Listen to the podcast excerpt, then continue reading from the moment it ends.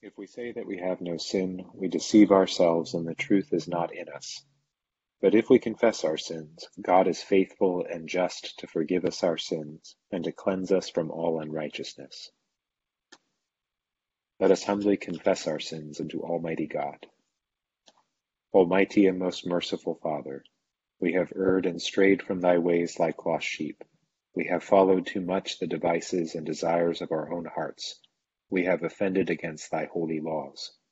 We have left undone those things which we ought to have done, and we have done those things which we ought not to have done, and there is no health in us. But thou, O Lord, have mercy upon us, miserable offenders. Spare thou those, O God, who confess their faults. Restore thou those who are penitent, according to thy promises declared unto mankind, in Christ Jesus our Lord. And grant, O most merciful Father, for his sake, that we may hereafter live a godly, righteous, and sober life, to the glory of thy holy name. Amen. The Almighty and merciful Lord grant you absolution and remission of all your sins, true repentance, amendment of life, and the grace and consolation of his Holy Spirit. Amen. Our Father, who art in heaven, hallowed be thy name. Thy kingdom come, thy will be done, on earth as it is in heaven. Give us this day our daily bread, and forgive us our trespasses as we forgive those who trespass against us. And lead us not into temptation, but deliver us from evil. For thine is the kingdom, and the power, and the glory, for ever and ever. Amen. O Lord, open thou our lips and our mouth shall shout forth thy praise. Praise ye the Lord. The Lord's name be praised.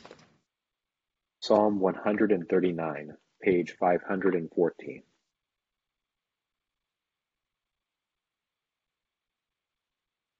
O Lord, thou hast searched me out and known me. Thou knowest my down sitting and mine uprising. Thou understandest my thoughts long before.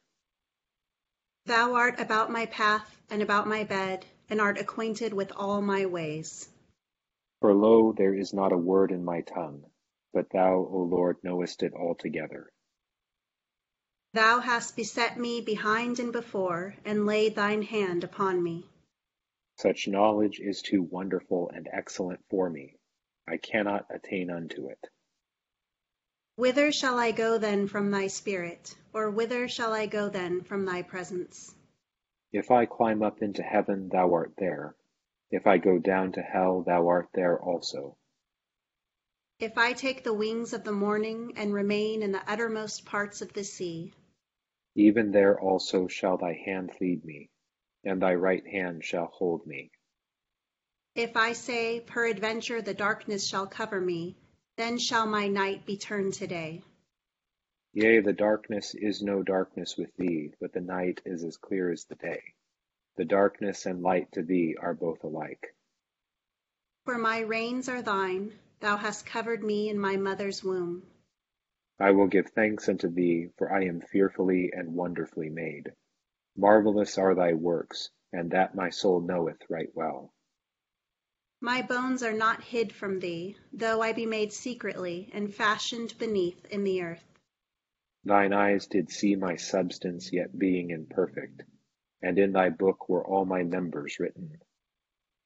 Which day by day were fashioned, when as yet there was none of them. How dear are thy counsels unto me, O God! O how great is the sum of them! If I tell them, they are more in number than the sand. When I wake up, I am present with thee. Wilt thou not slay the wicked, O God? Depart from me, ye bloodthirsty men.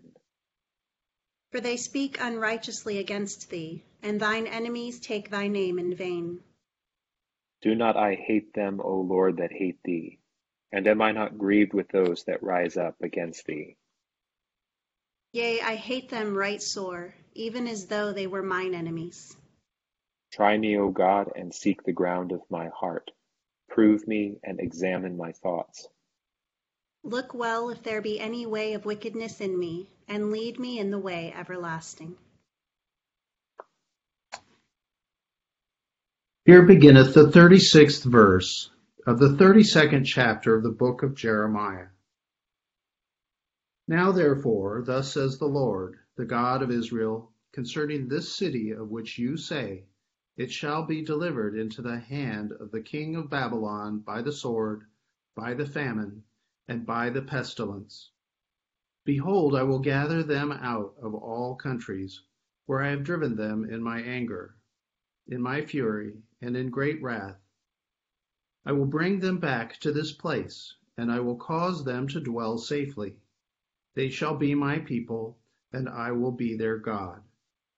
Then I will give them one heart and one way, and they, that they may fear me forever, for the good of them and their children after them.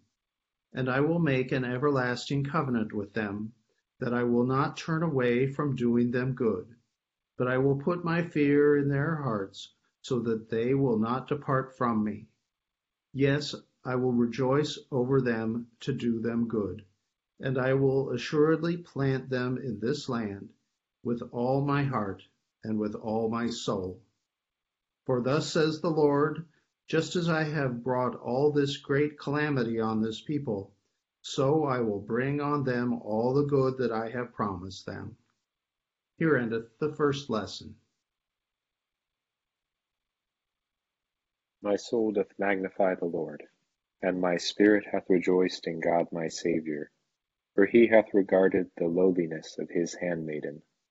For behold, from henceforth all generations shall call me blessed: for he that is mighty hath magnified me, and holy is his name: and his mercy is on them that fear him throughout all generations. He hath shewed strength with his arm. He hath scattered the proud in the imagination of their hearts. He hath put down the mighty from their seat, and hath exalted the humble and meek. He hath filled the hungry with good things, and the rich he hath sent empty away. He remembering his mercy hath holpen his servant Israel, as he promised to our forefathers Abraham and his seed forever. Here beginneth the 44th verse of the 12th chapter of the Gospel according to St. John. Then Jesus cried out and said, He who believes in me believes not in me, but in him who sent me. And he who sees me sees him who sent me. I have come as a light into the world, that whoever believes in me should not abide in darkness. And if anyone hears my words and does not believe, I do not judge him, for I do not come to judge the world, but to save the world. He who rejects me and does not receive my words has that which judges him. The word that I have spoken will judge him in the last day. For I have not spoken on my own authority, but the Father who sent me gave me a command that I should what I should say and what I should speak. And I know that his command is everlasting life. Therefore, whatever I speak, just as the Father has told me, so I speak. Here endeth the second lesson.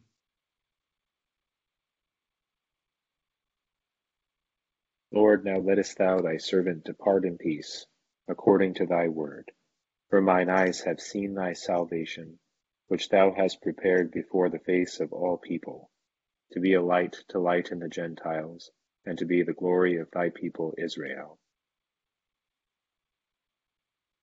I believe in God, the Father Almighty, maker of heaven and earth, and in Jesus Christ, his only Son, our Lord, who was conceived by the Holy Ghost, born of the Virgin Mary, suffered under Pontius Pilate, was crucified, dead, and buried he descended into hell. The third day he rose again from the dead. He ascended into heaven, and sitteth on the right hand of God the Father Almighty. From thence he shall come to judge the quick and the dead. I believe in the Holy Ghost, the holy Catholic Church, the communion of saints, the forgiveness of sins, the resurrection of the body, and the life everlasting. Amen. The Lord be with you and with thy spirit. Let us pray. O Lord, show thy mercy upon us. and grant us thy salvation. O Lord, save the state, and mercifully hear us when we call upon thee. And do thy ministers with righteousness. and make thy chosen people joyful, O Lord, save thy people. and bless thine inheritance. Give peace in our time, O Lord. For it is thou, Lord, only, that makest us dwell in safety. O God, make clean our hearts within us. And take not thy Holy Spirit from us. We beseech thee, Almighty God, mercifully to look upon thy people, that by thy great goodness they may be governed and preserved evermore both in body and soul. Through Jesus Christ our Lord. Amen. Almighty and everlasting God, who hatest nothing that thou hast made, and dost forgive the sins of all those who are penitent, create and make in us new and contrite hearts, that we, worthily lamenting our sins and acknowledging our wretchedness, may obtain of thee, the God of all mercy, perfect remission and forgiveness, through Jesus Christ our Lord. Amen. O God, from whom all holy desires, all good counsels, and all just works do proceed, give unto thy servants that peace which the world cannot give, that our hearts may be set to obey thy commandments, and also that by thee, we being defended from the fear of our enemies, may pass our time in rest and quietness, through the merits of Jesus Christ our Saviour. Amen. Lighten our darkness, we beseech thee, O Lord, and by thy great mercy defend us from all perils and dangers of this night, for the love of thy only Son, our Saviour Jesus Christ. Amen. Good evening, everyone. The tension that we see in the lessons for tonight uh, concerns this um, this disparity between the interior and the exterior, and as a corollary to that, between what is unknown or what is difficult to know through the conventional means of knowing, and what is more sort of commonly accessible or more superficially immediate. Um, and that tension plays very heavily um, uh, in the, the whole the whole of the Bible. Um, that that which is within um, does not always align with that which is on the outside, and vice versa. So in the Psalm 139, we begin uh, by establishing the, the the presence of God who seeks out and understands all things at every level of his creation and is present to those things. His knowledge is not a kind of distant speculative knowledge by which he kind of sits somewhere and has telescope vision that zooms in on every little atom of reality. He is present to it, he is present with it, although it is different from him. And so, uh, but yet this, this creates a kind of relationship, a kind of relationally based knowledge that we always understand God's knowledge to be. God is with, um, God is not identical to the creation, but he's always with every bit of his creation and uh, relates to it lovingly. This knowledge is what the psalmist is marveling at, that God understands and lovingly relates and understands perfectly uh, every little bit of everything, including not only his own current state of things, not only like the, the most inward part of himself to the most outward part of himself, but also every past moment of his life and every future moment of his life as well. And so this is a staggering uh, degree of understanding. And then goes further by saying that this is the counsel of God that the psalmist is endeavoring to receive as a gift from God.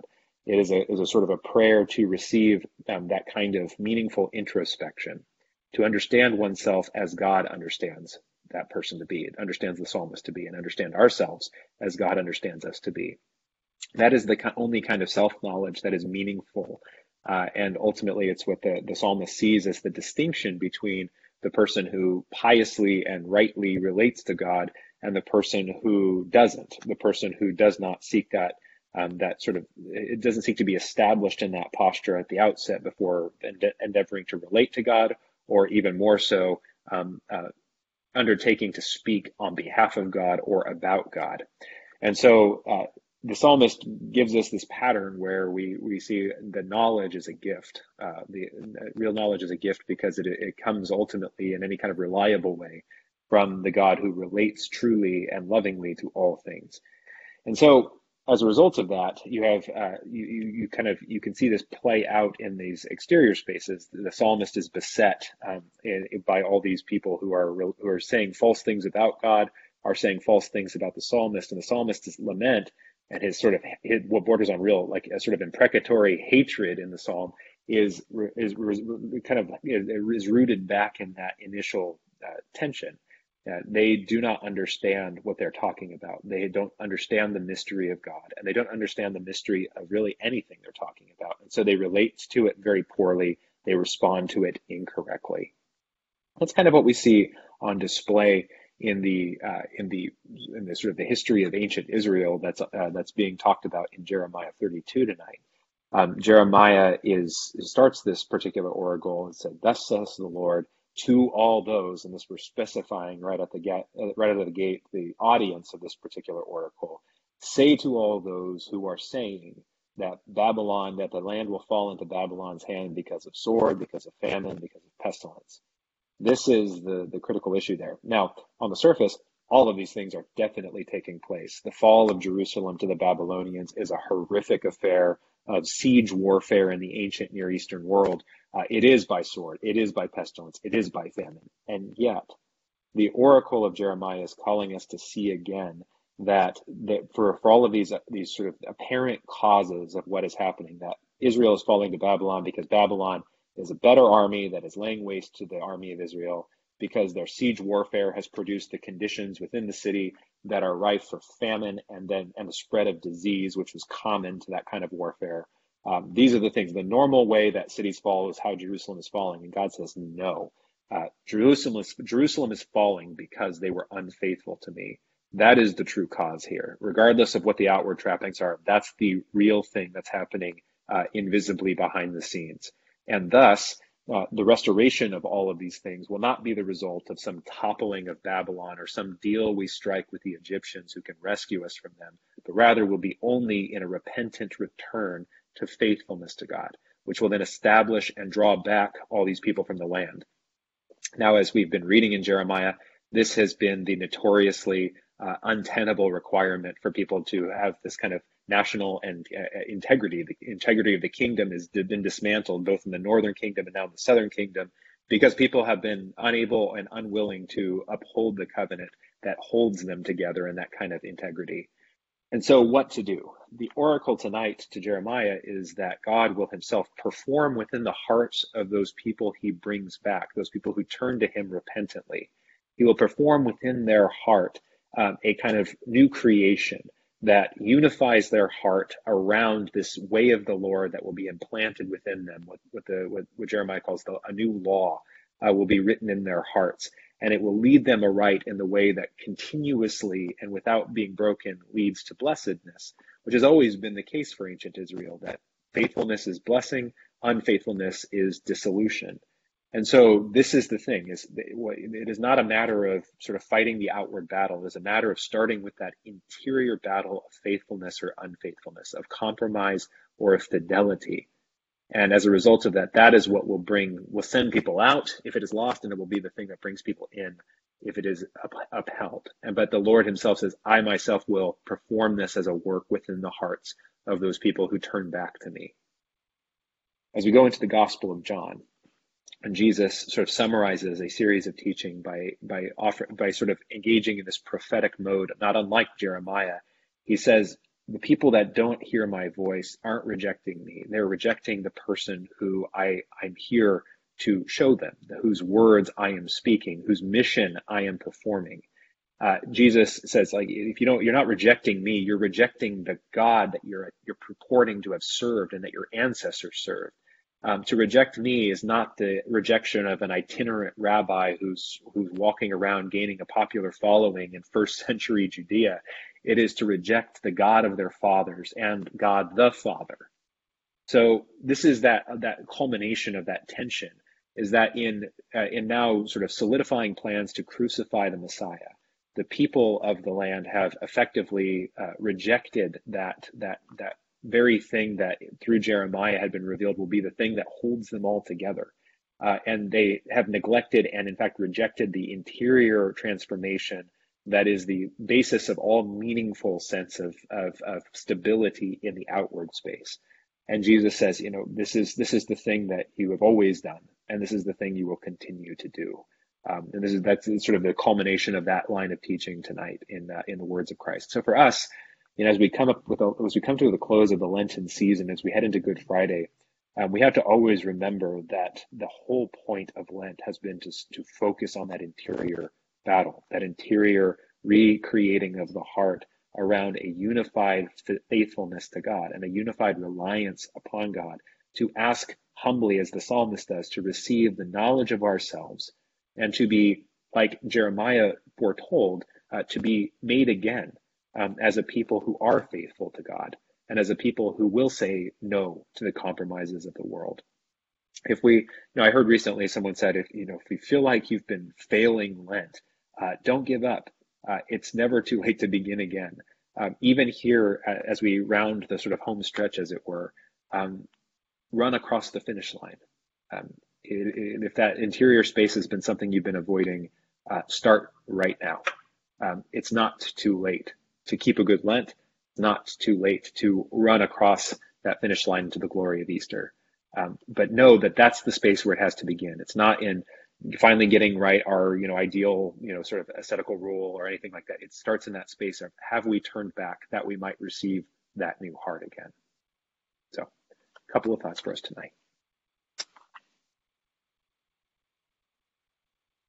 Turning to our intercession on page 590.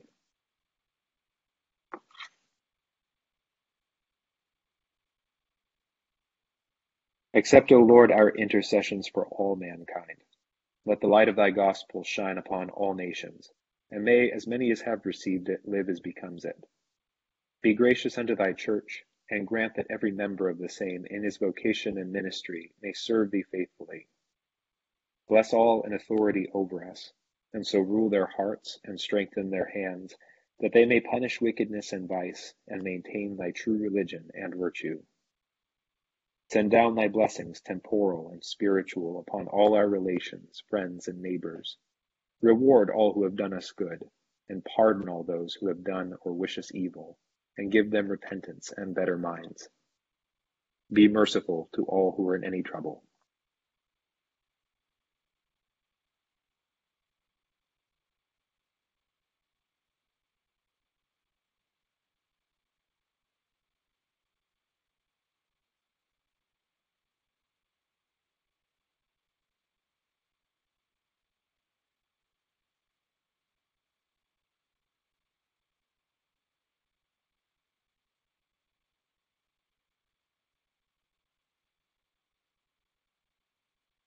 And do thou, the God of pity, administer to them according to their several necessities, for his sake who went about doing good, thy Son, our Saviour, Jesus Christ. Amen. The grace of our Lord Jesus Christ and the love of God and the fellowship of the Holy Ghost be with us all evermore. Amen. Thank you all so much for joining in tonight. Thanks to my co-leaders Rochelle and Chris. Hope you have a great start to your weekend. Thank you. Thank you. Thank you, Many Father. thanks. Good night, everybody. Have a great night.